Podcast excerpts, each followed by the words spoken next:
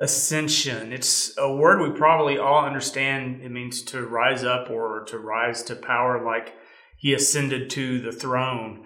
But uh, it's a very important topic for the Christian life as well the ascension.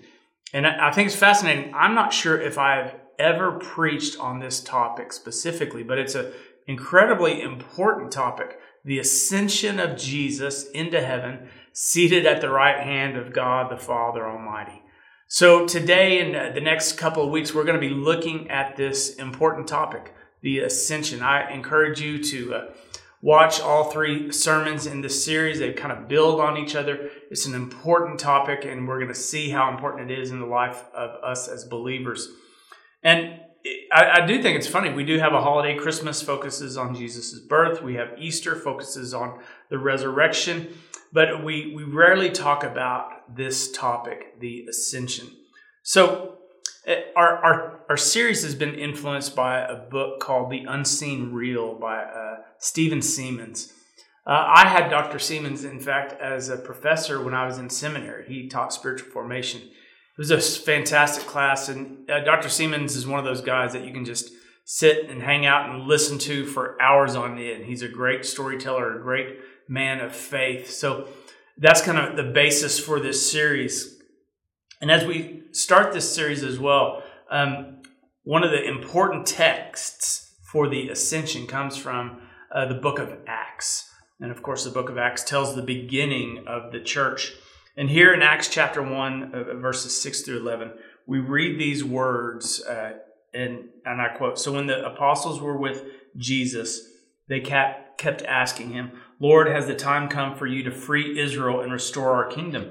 He replied, The Father alone has the authority to set those dates and times, and they are not for you to know. But you will receive power when the Holy Spirit comes upon you, and you will be on my witnesses, telling people about me everywhere in Jerusalem, throughout Judea, in Samaria, and to the ends of the earth. After saying this, he was taken up into a cloud while they were watching, and they could no longer see them. As they strained to see him rising into heaven, two white robed men suddenly stood among them. Men of Galilee, they said, why are you standing here staring into heaven? Jesus has been taken from you into heaven, but someday he will return from heaven in the same way you saw him go. Later in the book of Acts, we hear these words of the, the martyr Stephen as he sees a vision of Jesus in heaven. This is Acts 6. He says, When they heard these things, they, uh, Acts 7, in fact, when they heard these things, they were cut to the heart and they gnashed at him with their teeth. But he, Stephen, being full of the Holy Spirit, gazed into heaven and saw the glory of God and Jesus standing at the right hand of God and said, Look, I see the heavens open and the Son of Man standing at the right hand of God. So I ask the question what's the significance of Jesus being seated or standing at the right hand of God? Uh, why is this important? Uh, we know it's important because being at the right hand of someone means it's a person of authority, a person of power. Jesus alluded to this uh, when he gave the Great Commission in Matthew 28, when he told his disciples, All authority has been given to me in heaven and on earth.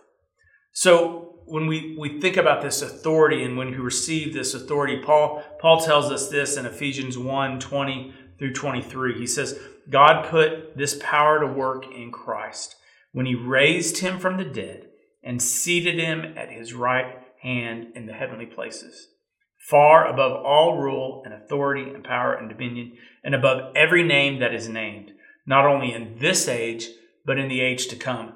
And he has put all things under his feet and has made him the head over all things for the church, which is his body, the fullness of him who fills all in all.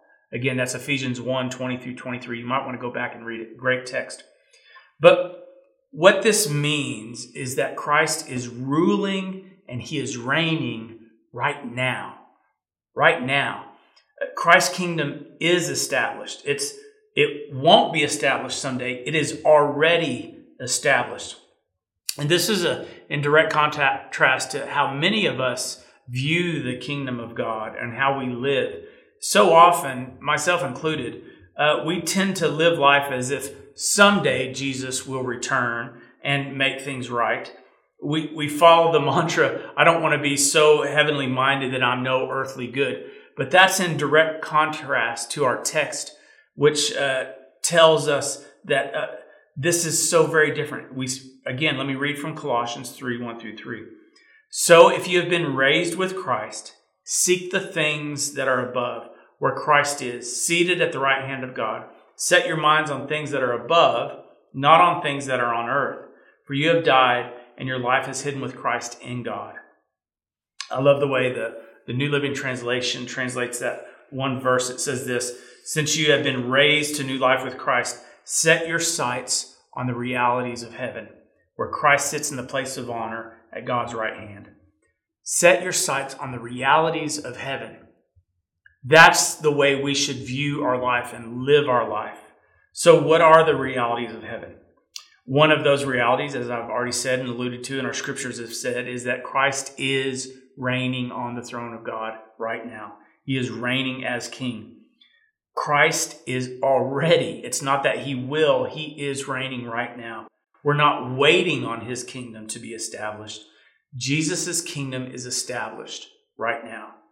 Uh, Seamands describes how the ascension should impact our reality. Let me quote from his book, Unseen Real. The ascension should bring Christ into the present. Too often we limit the reality of Christ to one of two places the past, or what Christ did accomplish, or the future, what Christ will accomplish. Those aren't necessarily bad things to think about, but they are incomplete thinking. The ascension, the Apostle Paul urges to spend the majority of our focus on what Christ is accomplishing now.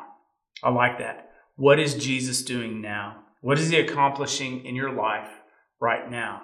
Don't just remember or think about what he's done in the past or think about what he's going to do in the future, but Jesus is working and reigning right now. And are you aware of that? Are you living into that? Uh, we need to be meditating on, on that very principle and, and thinking about how Jesus is moving in our life right now.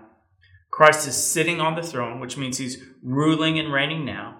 And from, from the throne of God, God is answering prayer uh, that he taught his disciples to pray and that the church has been praying ever since.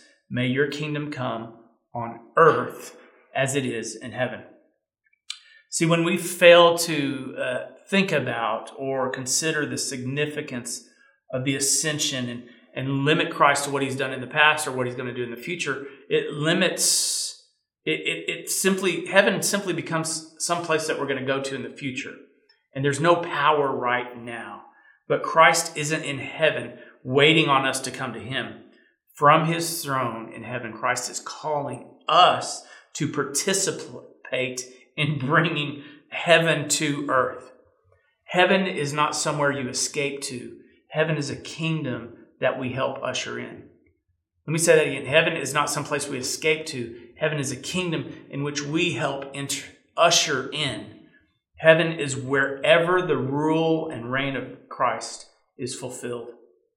Uh, in biblical cosmology, how the cosmos is ordered and structured, N.T. Wright explains that heaven and earth are not different locations far apart from each other. They are different dimensions of God's creation. Heaven and earth can overlap and interlock with each other. They're not like oil and water that don't mix. In fact, because heaven relates to earth tangentially, it touches and permeates earth.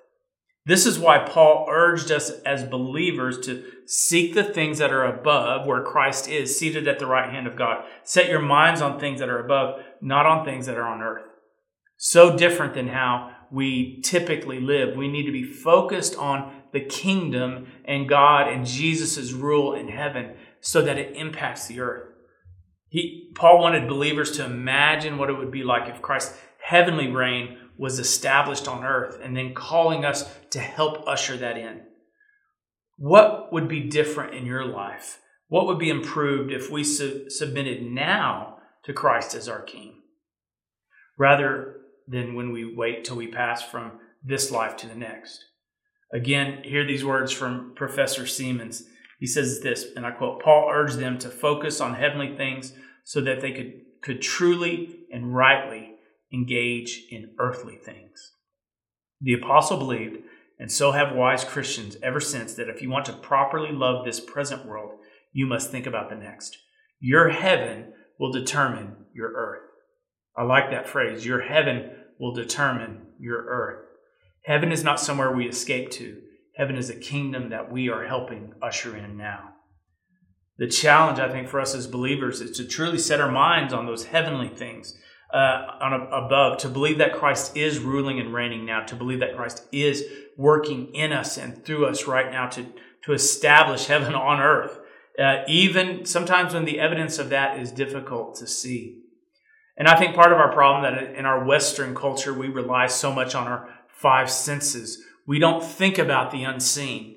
Uh, as Seamands' book is called The, the Real Unseen, it, we have to understand that the real is out there and, and God and His kingdom and His power and the heavenly forces that are there, but so often we don't see them, but it doesn't mean they're not real. It doesn't mean they're not there.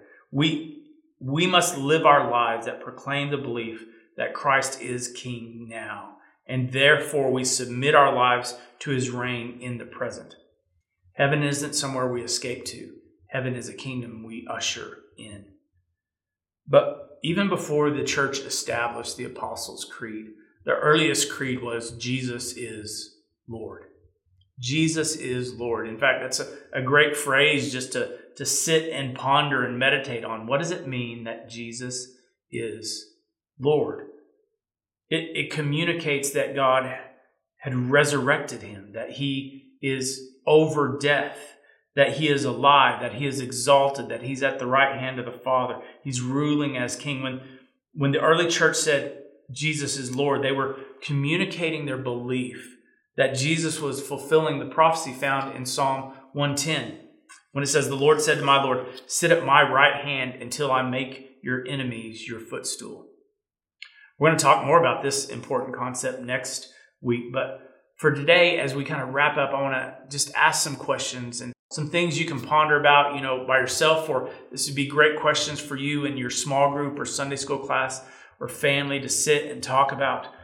If Jesus is Lord, if Christ is ruling and reigning in victory right now, then how do you approach hardship?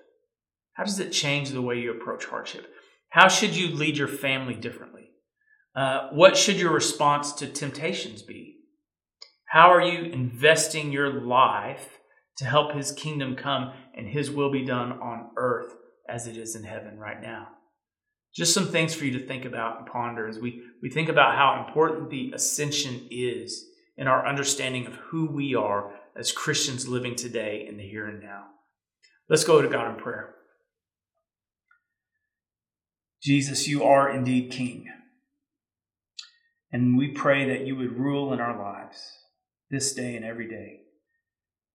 When we wake up in the morning, may that be on our lips. When we go to sleep at night, may we lay our heads on the pillows, reflecting on the fact that you are King, that you are ruling and reigning in victory right now, that your kingdom should come to earth as it is in heaven, and that we should be a part of the church that is helping to usher in your kingdom in its fullness Lord, reign in our hearts right now.